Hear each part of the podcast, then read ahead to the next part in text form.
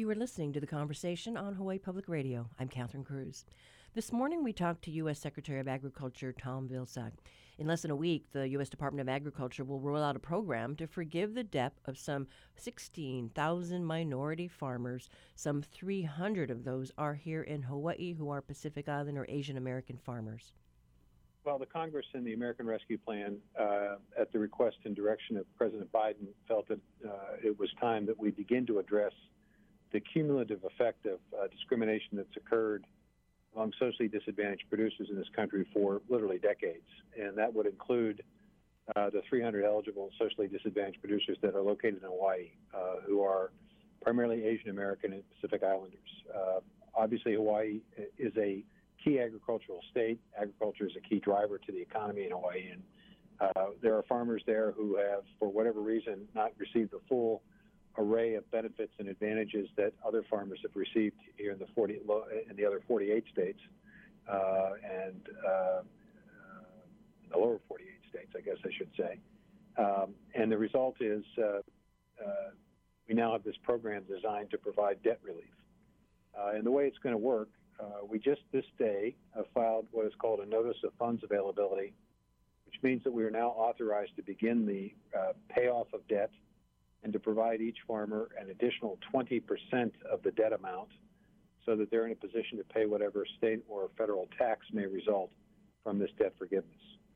We've got people from USDA who are traveling the country, who will be out in a number of states to do more outreach and education to make sure that people are aware that we are now entering the payment phase. Each borrower, uh, now these are people that have either borrowed money directly from the Department of Agriculture, which are called direct loans, they may have borrowed to buy a farm, that's an ownership loan. They may have borrowed to operate a farm, that's an operating loan. They may have borrowed for a uh, storage facility, that's a storage loan. Direct borrowers will be receiving a letter from the Department of Agriculture in which we will identify the amount of the loan that is to be paid off, including interest. We're going to ask farmers to verify that that amount is correct because that's going to be used to generate the 20% payment that I talked about earlier. If the farmer believes that the loan amount is correct, they are to return signed copy of the letter to us at USDA, and then we will start the process of eliminating their debt, reducing whatever liens we might have on their property or their equipment as a result of the debt, and then sending them a check for 20% to cover those tax liabilities and fees. This will take place over the next 120 days on a rolling basis. In the meantime, we will then begin to shift our attention to those borrowers who have loan guarantees with the USDA. This is where a borrower may have borrowed money from a bank but received a loan guarantee from the USDA as additional support for that loan. Those loans will also be paid off. Uh, they're a little bit more complicated because we have to pay prepayment fees and things of that nature, and we'll uh, begin that process in earnest also within the next 120 days. Do we know how many Hawaii farmers uh, fall into the second category? I don't, but I think that the, the number 300 probably covers both categories. I suspect it is predominantly direct loans. In the total universe of loans, we're talking about roughly somewhere between 15, 16,000 16,000 loans. About 15% of those loans are guaranteed loans. 85% are direct loans. So the vast majority of the 300 producers in Hawaii, I suspect, are direct lenders. Yeah, June is just around the corner. I know this is, you know, when you folks have decided to, you know, roll this out. Is somebody being sent over here to the islands? We work with community building organizations, and we've also provided each of our borrowers uh, additional information before the letter that's going out in the next few weeks. So they've already been alerted to the fact that there is this program. They've been alerted to the fact that there will be information forthcoming. Now they'll get this letter. We've also had a call center that folks could call, a 1 800 number that they could call. We had a website with information and frequently asked questions that was available for them to look at. And we've also worked with a number of uh, organizations that can get uh, information out to farmers. One of the most important things for farmers in Hawaii and across the country to recognize is this tax liability. That's why we're giving the 20%. The IRS, Treasury Department, says that when debt is relieved, it's essentially as if you received income to pay off that debt. Now, if you're still farming and now all of a sudden you have this very large amount of income that you've received in one year, your tax liability can be pretty significant. So farmers do have the ability to average out that large year income over a three year period. And in doing so, can reduce the percentage or the rate of tax on, on the gain. So it would reduce the amount of tax that they would owe, and hopefully that would be covered by the 20% that farmers will be receiving. Of the 300 loans here in the islands, I mean, are there any of these cases where uh, the farmers have been struggling to pay those loans, or is it just forgiveness just straight out, regardless of whether you're, you know, financially shaky or not?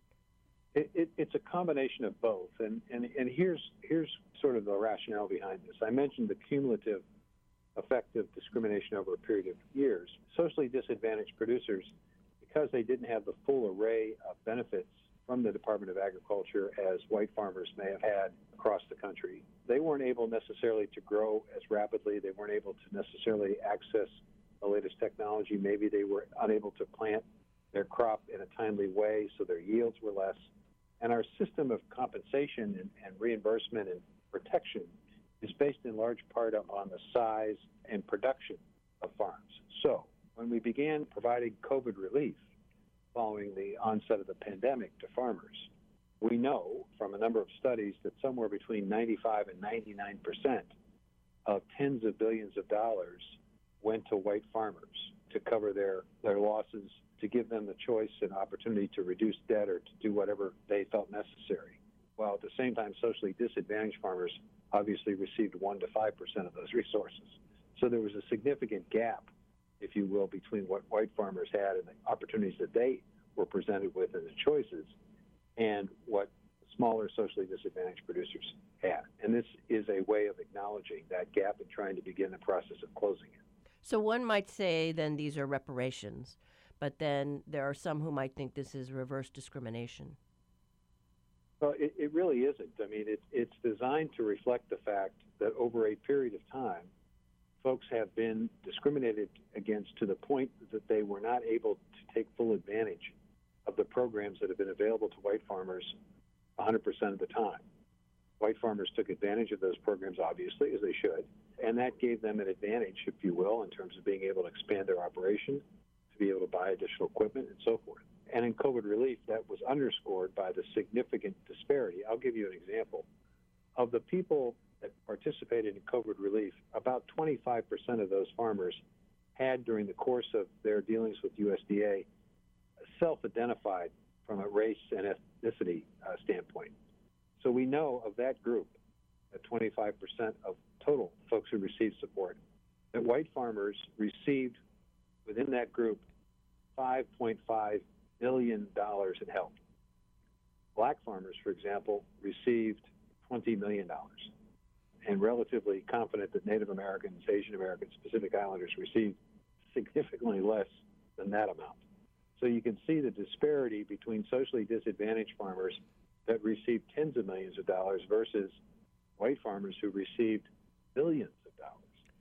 So this was uh, a type of, of institutional, I guess, racism or discrimination. It is the reason why the American Rescue Plan also contains the development of an equity commission to look at systems that currently exist that work to the disadvantage of socially disadvantaged producers to determine what steps could be taken to remove those barriers and to improve the equity and the fairness of what we do at USDA. In addition, there's also money under a different section of the bill that creates an opportunity for us to expand technical assistance to socially disadvantaged producers, as well as market development assistance and also land access assistance. And so, over the course of the next few months, we'll be looking at how best to invest those resources, which is roughly a billion dollars, from the American Rescue Plan to begin the process of educating ourselves how better to provide technical assistance, how better to promote market access for small and mid-sized operators, socially disadvantaged operators, and how best to figure out ways creatively to make a land that is available uh, readily available to socially disadvantaged producers. Of the 300 farmers here in Hawaii, do we know how many are Native Hawaiians? Uh, I don't know the answer to that question. Uh, okay. I don't know. Okay. Okay. Anything else you want to underscore?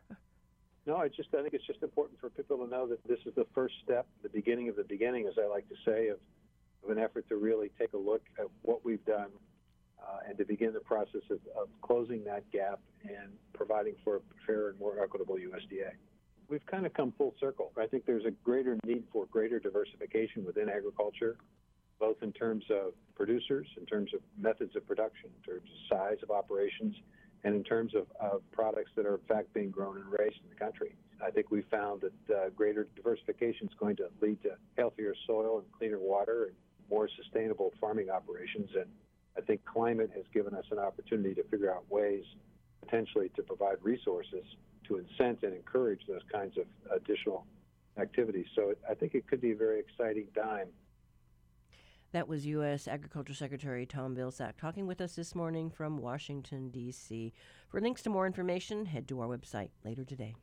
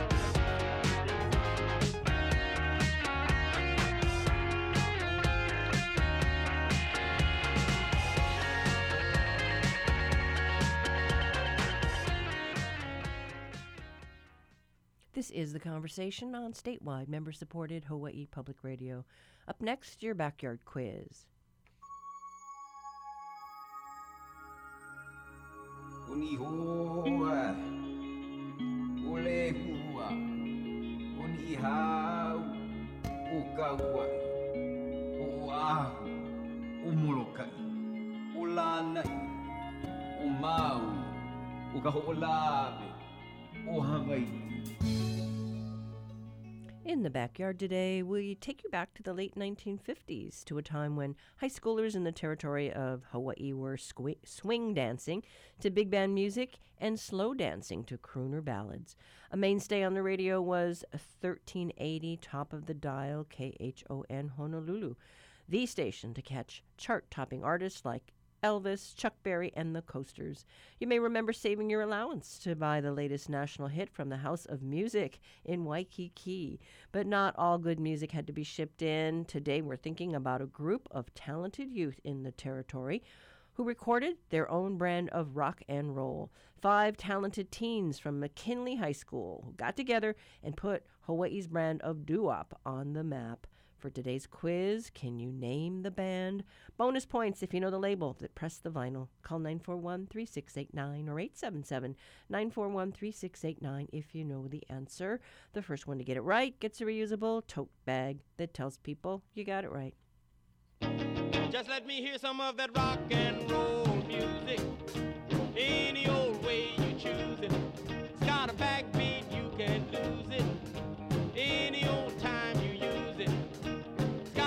rock roll music. If you wanna rock with me. If you wanna rock with me. Support for the Backyard Quiz comes from NAREIT Hawaii, which is committed to supporting nonprofits offering community based programs, including vaccinations to help keep families safe from COVID, such as the Filipino Community Center. NAREITHawaii.com.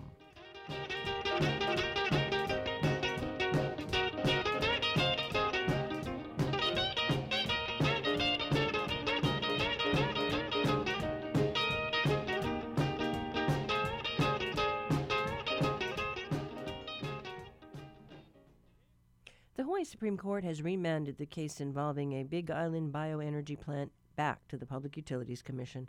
We talked to Warren Lee, the head of Honua Ola, formerly known as Hu Honua, about what this could mean for the green energy project, which has been delayed for two years because of legal challenges.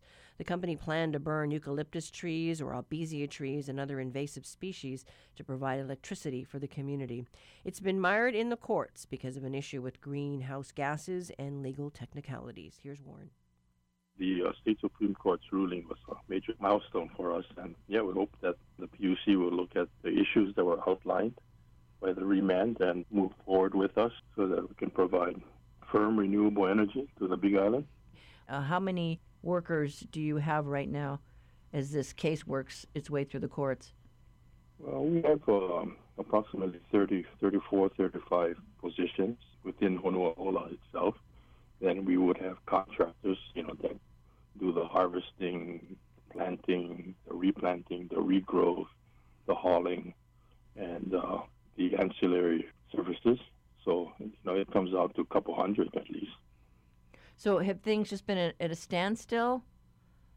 Pretty much, we've been slowly doing construction. We're 99% complete. Pretty much doing very minimal construction activities right now.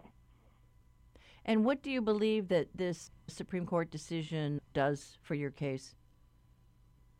Think it makes it very clear what the Supreme Court remanded a couple of years ago that the issue of greenhouse gas reduction be addressed fully and to let uh, participants like Life of the Land participate fully. So I think it reaffirmed their order from two years ago. So we're back to where we were, and we hope that we can get it done with the Public Utilities Commission and all the parties expeditiously so that we can move forward, get the plant online. And have you had a chance to check in with the PUC? Any idea, you know, what the schedule is going to be like for the summer or how soon you can get in before them? Yeah, well, we haven't, uh, you know, the order came out this morning. So, um, you know, the ball is in with the Public Utilities Commission now to set the uh, procedural schedule.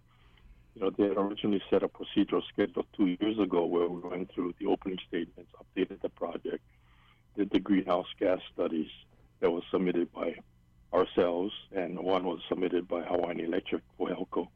So we hope they'll pick it up from there and let's move forward and satisfy the remand uh, issues that the uh, Supreme Court laid out for the Public Utilities Commission and the parties. So you think then uh, this will give everybody a chance to to weigh the arguments? Well, I think it'll give everybody a chance to understand why we're saying that we're going to be carbon negative or carbon neutral. Well, when our goal is to be carbon negative at the end of the 30-year purchase power agreement, which is on the table. So everyone will have, uh, you know, part of the evidentiary hearing is to present that, which which is the study that we filed, and uh, you know, to answer any questions that may come up. Explain how this legal issue, this legal cloud, has affected the project there. You know, back in 2017, when the uh, amended purchase power agreement was approved by the Public Utilities Commission, Hawaiian Electric did present a greenhouse gas reduction plan. And based on the uh, appeal, you know, we've lost or been delayed actually about two years from the plant operating. So there is a cost. It's a huge investment that's been made by the ownership, and we just want to make sure that we can get this plant running and be providing biomass, renewable, green energy for the uh, in Hawaii. Delays hasn't helped. Yeah. What about the workers? Well, we've kept the workers on, going through the legal processes. You know, some have left for other job opportunities, but core group, uh, approximately 30 uh, remain, you know, on the payroll. They're uh, trained and ready to go, ready to operate. We need to finish up the construction, which is 99% done. Then we need to commission the plant. Once we get that'll be done once we get through the uh, purchase power agreement process, Public Utilities Commission. If all goes well, what's your hope? You know, what's well, the a lot timetable? depends on how on when the uh, back to your original question of when the PUC is going to schedule this. So since we've been waiting so long, and uh, with the uh, current with the Supreme Court ruling that if we can get the purchase power agreement and go through all the processes within the next several months, I think there's a good chance that we could be online by maybe the end of this year or early next year. How much construction needs to be uh, completed? Well, more specifically, what we need to do is we need to finish up a couple of our what we call our cooling water wells. One of them is almost ready for testing, and then we need to submit the application for the permits to operate to the Department of Land and Natural Resources and also other permits with the Department of Health and, you know, just do the, the remaining work and then commission the plant. You know, commissioning a steam generating power plant is not an everyday easy task. It could take a while.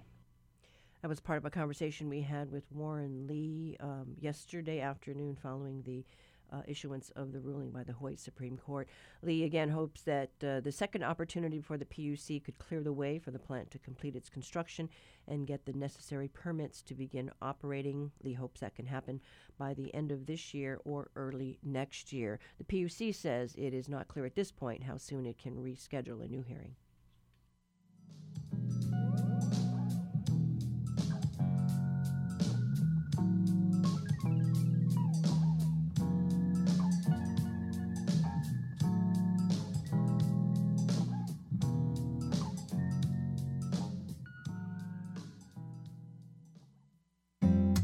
Coming Saturday, May 29th, it's a live stream Atherton studio performance with Slack Key guitarist Jeff Peterson.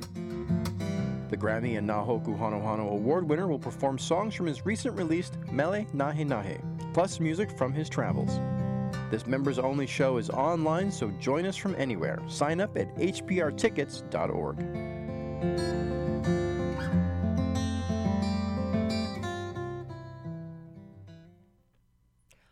Civil Beat's featured story has to do with a process to protect Oahu's best agricultural lands. Reporter Stewart Yerton joins us live. Good morning, Stewart. Good morning, Catherine. So tell us now, we've got some hearings that are about to kick off here. What's this about? Right. So we have some hearings uh, that are going to kick off with the uh, Hawaii Land Use Commission, and it's going to take up a pro- pro- proposal or recommendation from the Honolulu uh, Department of Planning and Permitting that would designate uh, about 12% of Oahu's land, something like 41,000 acres, as important agricultural land. These are relatively small parcels owned by, uh, spread out among eight, about 1,800 landowners. So this is affecting a lot of people and a lot of land. And so, how, how long are these hearings scheduled for? They're, they're probably going to be uh, much of the day on Wednesday and Thursday. Um, what's interesting is it's, it, it's going to start out uh, going into executive session. And uh, reading the tea leaves, it, it seems like uh, the Land Use Commission, uh, given a lot of opposition from people, that the Land Use Commission is going to try to figure out a way through this um, without uh, necessarily stopping it or uh, letting it go through exactly as the city wants it to go through. Yeah, normally when there are hearings, they hold the exec session at the end of the the, the calendar uh, or the agenda. So it sounds like they've got some things to iron out, iron out, uh, just to make sure what they don't want to run, run afoul of, uh, I guess, the legal issues. Exactly. And so, it, it, did the city do something wrong? I mean, you know, we've been talking about this process for a, a long time, and uh, you know, I, I think Right. they did reach out to a lot of these homeowners, right, or these property owners. Right. Okay. So so this has been going on. The city's uh, outreach has been going on since around 2013 was the last of a series of community uh, meetings on this. So the city's been reaching out to people for years. Uh, this this whole thing is rooted in the 1978 Constitution. The legislature passed something in 2005 and 2008 uh, implementing uh, the constitutional provision. And here we are now. So your question is, did the city do something wrong? That's the crux of the issue. Um, it's really about process, not about policy. And the question is, did they do something wrong in the process? Uh, maybe. Uh, for example, this is one example that the Land Use Commission chair um, is quoted in the story as saying um, it could be an issue that during the community meetings, uh, the city department of planning and permitting consultants told people the wrong thing. People would ask could this i'm living on my land i'm, I'm living on ag land in a house could this affect my ability to do that? The city uh, consultant said categorically no but that's not exactly right. Uh, it, there is a provision in the law that would change it. The question is how much and does it change it enough? Um, and was this a, enough of an error that the Land Use Commission should say, "Whoa, wait a minute, the city didn't follow uh, the statute which lays out and requires these community meetings"? So they had the community meeting, but they told somebody something wrong at the community meeting. Is that okay? And you reached out to a number of people, you know, not just including those um, those families that have been on that property, but also to a religious organization out in Mililani. Right. So there's a religious organization in Mililani. They grow uh, food on the land. They do not want the designation. They say, look, this has nothing to do with us. Uh, one of the provisions of uh, requirements of the Important Agricultural Lands uh, law is that you have to be actively farming. What actively farming means, we don't really know. It's not clear. Nobody knows that. But they don't want to be caught in a bind where someone tells them, wait a minute, you need to be actively farming and they say, well, we grow stuff, but we're, I guess, not actively farming. Yeah, it is interesting because, I mean, the whole purpose of this was to protect prime ag lands, and yet are people saying, well, if I decide to, what, develop down the road, that you're taking my land? Well, I think this is a little bit more an issue for people of saying, wait a minute, this is not prime ag land. I can barely grow anything on this. This this should not be designated prime. Um, it's it's barely ag land. I mean, mm-hmm. it's technically ag land, but you can't. I can't grow anything or much of anything, much less the, the uh, really um, productive kind of agriculture that will boost the economy and boost self sufficiency that the statute and the constitutional provision um, both envision this land being. It just people are saying, wait a minute, this does not fit that. Right, not so fast. Well, I understand that you're also uh, poking around uh, uh, uh in the, on the issue of whether it affects uh, some of the solar plans, um, and you've got an article coming out tomorrow, right?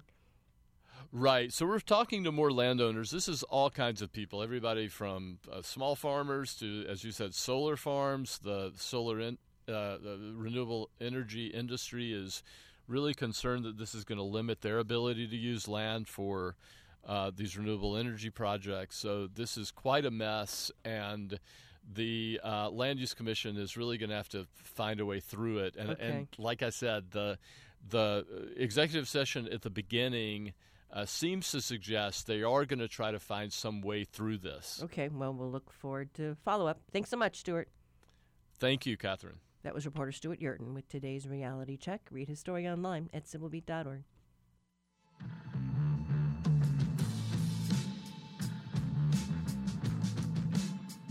Support for Hawaii Public Radio comes from Legacy of Life Hawaii, with more than 30 years of saving and restoring lives in Hawaii through organ and tissue donation. Organ donor registration is available at the DMV or at legacyoflifehawaii.org.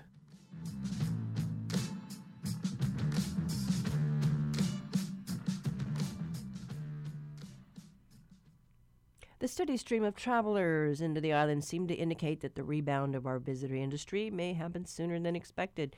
We reached out to Chris Kam, the head of Omnitrak, which surveys travelers and tries to get information about what the travelers perceive as barriers to getting back into the swing of things. Our research really focuses on the domestic market, and so we get into the hearts, the minds, and the travel intentions of domestic travelers, talking with about 9,500 of these people online each month as part of our TravelTrak America syndicated research program. And one of the measurements we do take in that program is travel sentiment, basically how people feel about travel in regards to their interest in travel, whether or not personal finances are conducive to travel at the time, what do they feel about affordability of travel, and in safety of travel is also one of those categories which we measure. Interesting thing is, I think safety for the past year, over the past year, has been an issue that uh, really has been a barrier to travel, but it has receded and uh, to the point where it's not completely gone or definitely not back to pre-COVID levels, but now the bigger concern seems to be the affordability of travel more so than the safety of travel.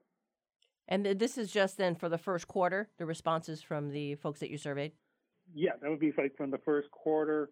Well, I did see in the paper this weekend all the ads for cruising, you know, and offering incentives.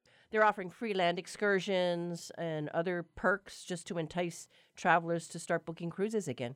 There is a lot of lot of pent up travel demand in the market, is what we're seeing in our national research. People want to reconnect with friends and relatives, either by visiting them going on a trip and visiting friends and relatives or traveling with friends and relatives as a way to connect. They want to escape. They want to pick up their travel plans, which got suspended during COVID. Some people go the other direction and they, they don't want to return to their prior travel plans, but now they want to go and engage in all of their wish list, bucket list, I guess, uh, travel plans some of the people we're hearing from say they want to visit all 50 states and they're running out of time. They realize that this made them appreciate life more and the freedom to travel more. And as soon as things calm down and are perceived as safe enough, they want to get out the door and get to work on that bucket list. I've talked to a number of people in the industry, and they seem to feel that this recovery, as far as travel anyway, is coming back faster than folks might have expected.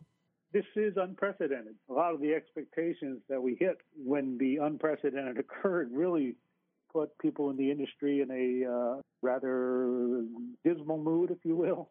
And I think we all took a kind of a conservative approach to how long we thought the recovery would take. A lot of us thought two to three, possibly up to five years. But people have been at home for the past year and they have been thinking about travel. They've had travel on their minds. They've been allured by, by destinations that have maintained a marketing presence.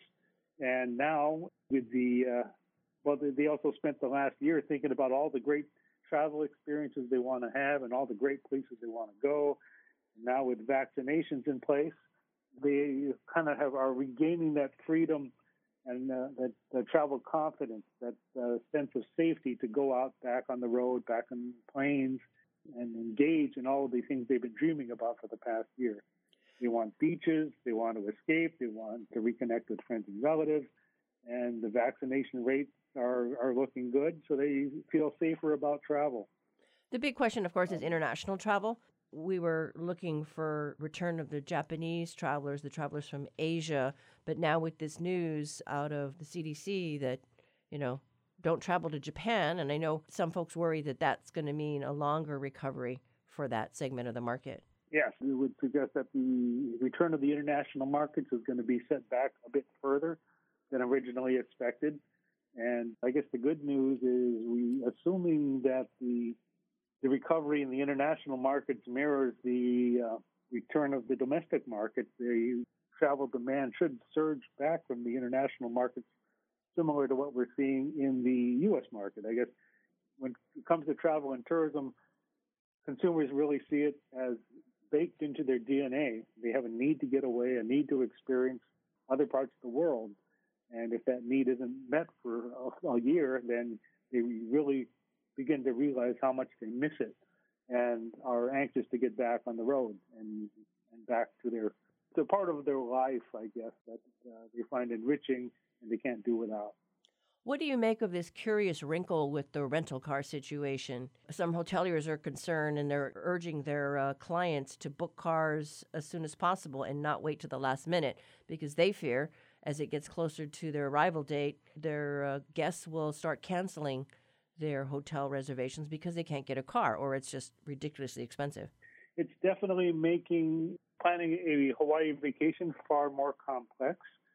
And in fact, this is, kind of echoed some things that we, we are asking more on a qualitative basis. We ask people when travel is safe again, you know, what are the first things that you want to do?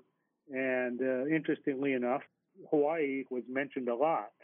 People are seeking a beach. They want a beach that's not crowded. They want to drink a Mai Tai.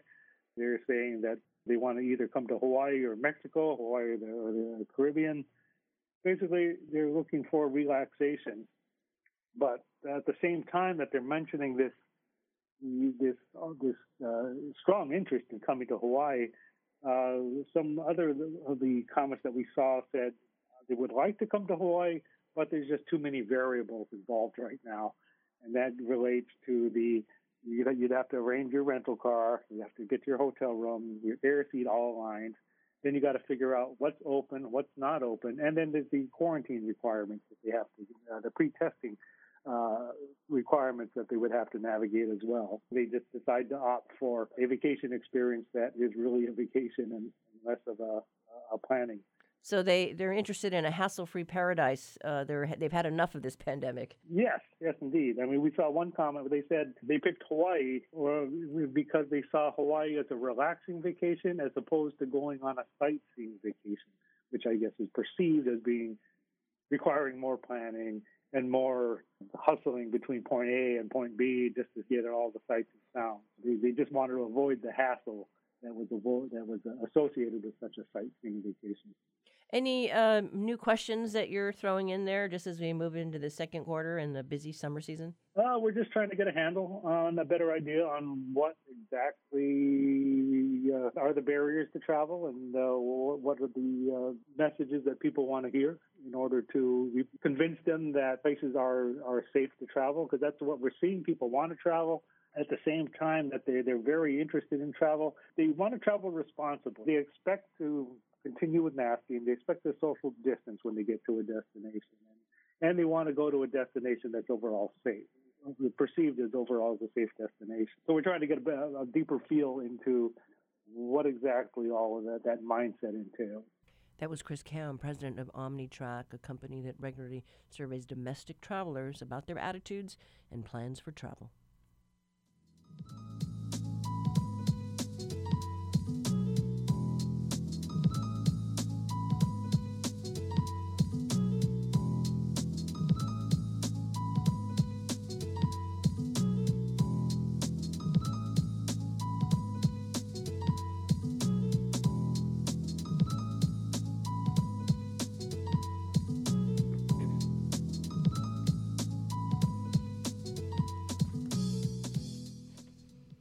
Earlier in the show, we took you back to the Hop, recalling the teen music scene of the late 1950s in the territory of Hawaii. Popular artists like the Coasters, Chuck Berry, and Elvis were heavy on heavy rotation on the radio. It was during this time that five teens from McKinley High School got together and formed one of the territory's early rock and roll garage bands. Band members included Danny Bobbitt, uh, Kalbase, uh, Johnny Akana, Walter Choi, and Rudy Molina. Here is their 1959 hit called Dakine. Somewhere in the middle of the big Pacific, steadies a little island, famous for smooth and beautiful music, and known simply as Dakine.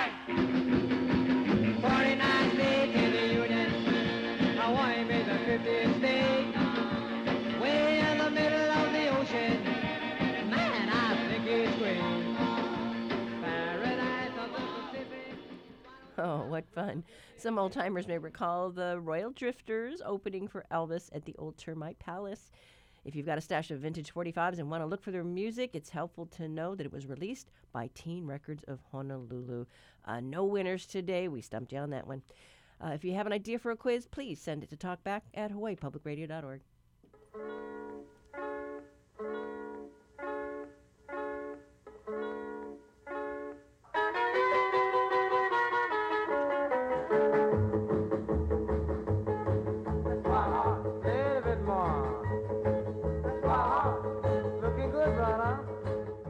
Support for HPR comes from the Honolulu Museum of Art, welcoming the community to be part of Joyful Return, an interactive exhibition featuring outdoor pop up installations across the museum. Now on view. HonoluluMuseum.org.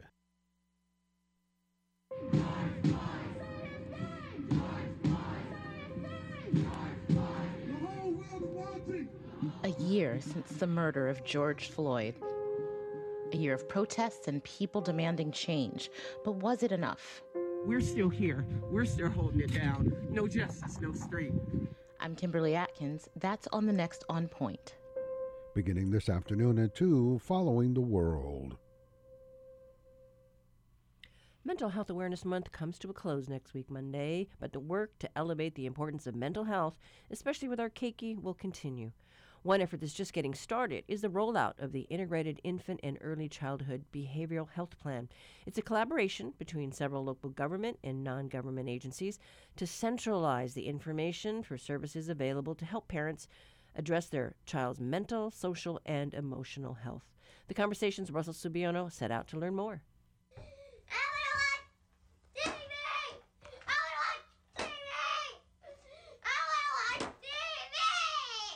Imagine you're a parent with a child dealing with mental, social, or emotional challenges. You want to help your child, but the idea of knocking on a hundred doors or making a hundred calls or reading through a hundred websites to find it only adds to your frustration.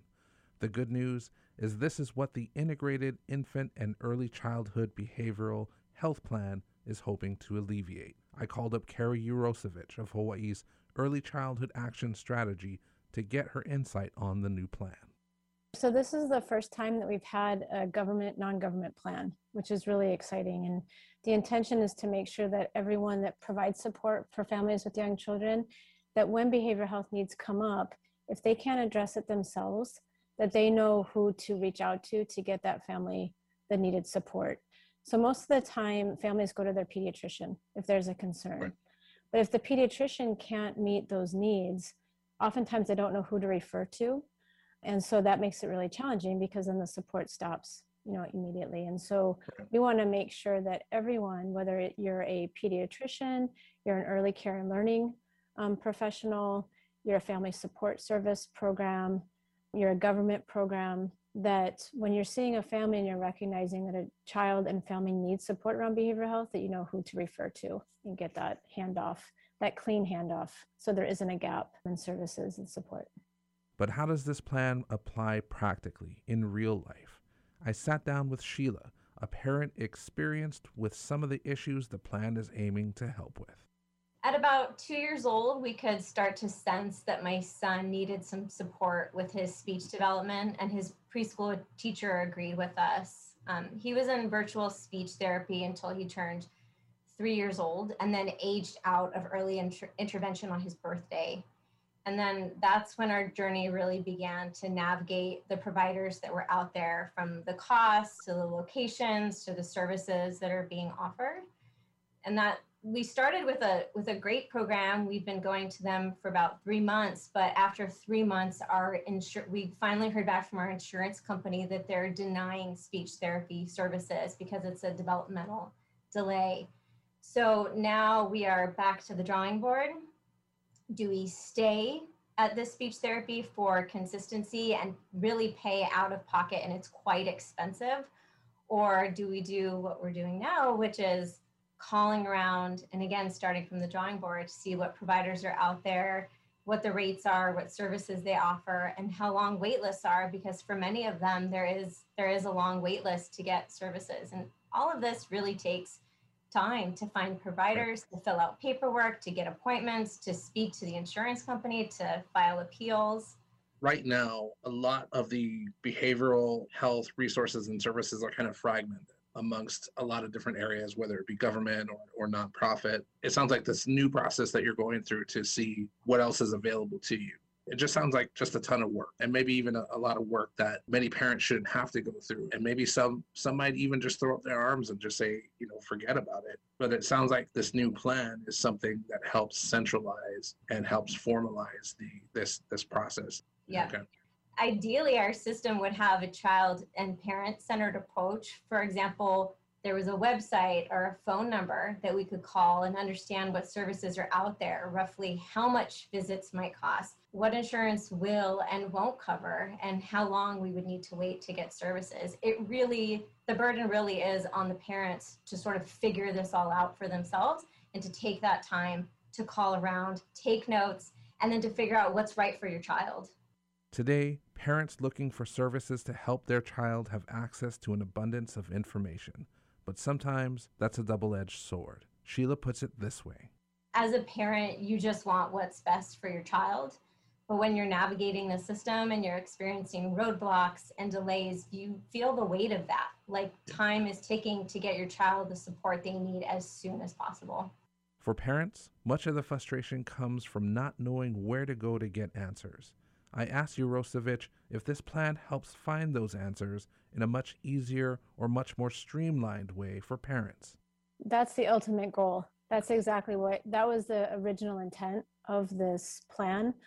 So the plan addresses multiple components, but the intention is really to make sure that from a user driven perspective, right, from the family perspective, that they know exactly where to get the help. And that will happen in a few ways. One is we have an outreach and education component to the community so that families know that when these needs arise, they know, they know exactly who to reach out to.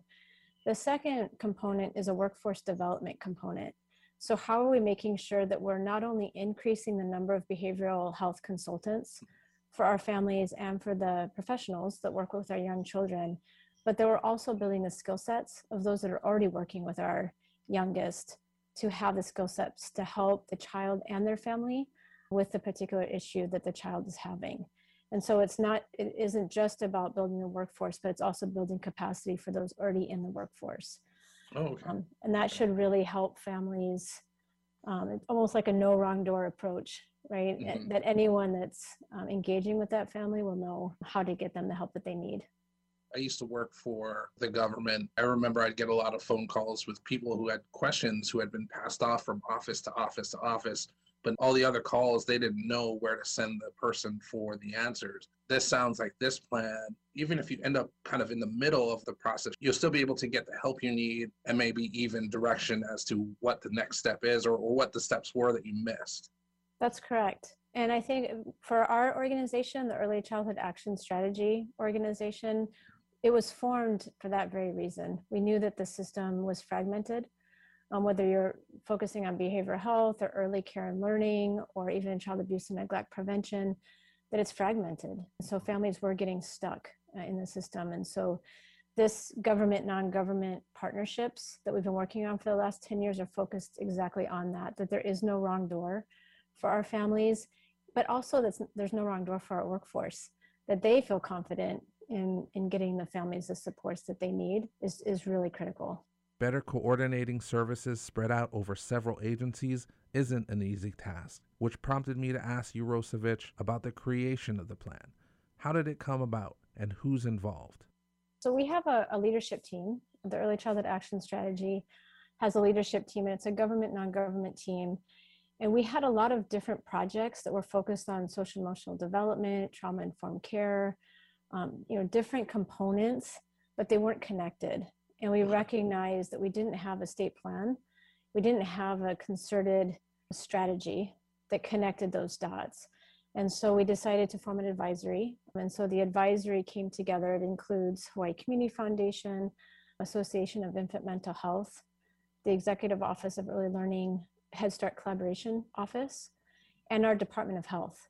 So really key partners along with our action strategy partners to look at what, what could this plan look like? What's doable? What are some short-term objectives, medium-term and long-term? Um, and what's, what's it going to take?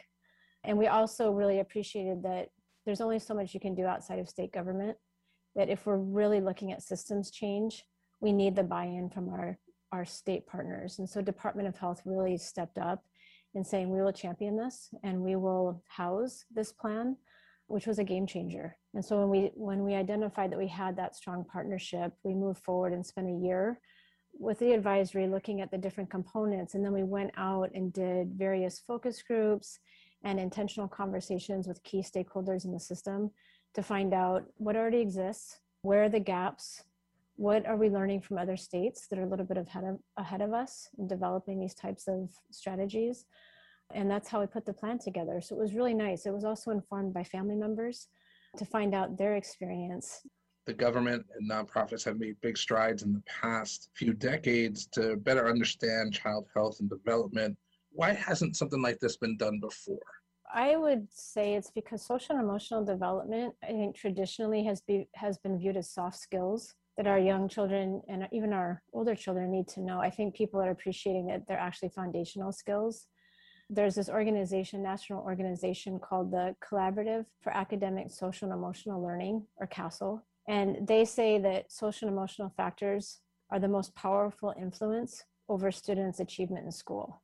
Right? They could have all the academic access, academic support, but if they are coming to school with stressors, right, that they they just can't overcome, their ability to learn is very much limited. And so I think over the last decade, social and emotional learning has really been elevated to be at par with academic achievement and recognizing that they're that they have to work together for our you know our students and our young children um, to do really well.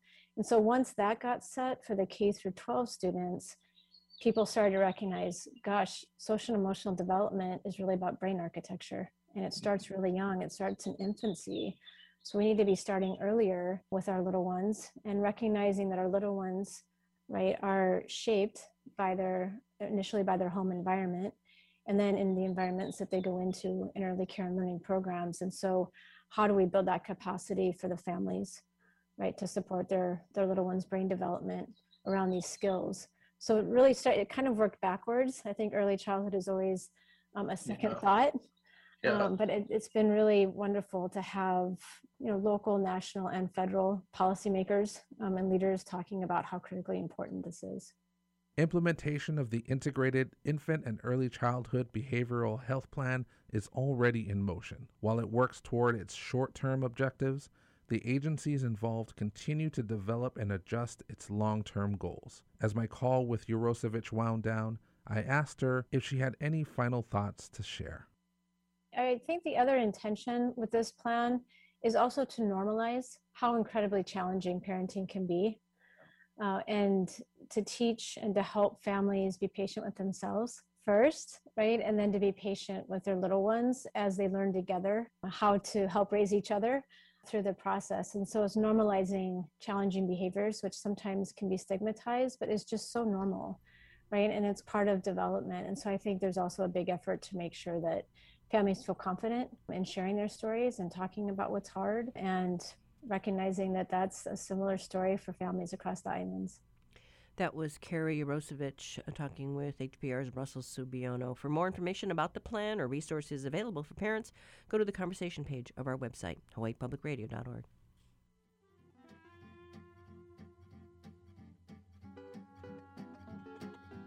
That is it for today. Tomorrow, uh, we plan to talk about the constitutional crisis in Samoa following the election of the country's first uh, female prime minister. You can catch up on our past interviews or shows by listening to the Conversation podcast on the HPR mobile app or by going to the conversation page of our website, hawaiipublicradio.org. I'm Catherine Cruz. Join us tomorrow for more of the conversation.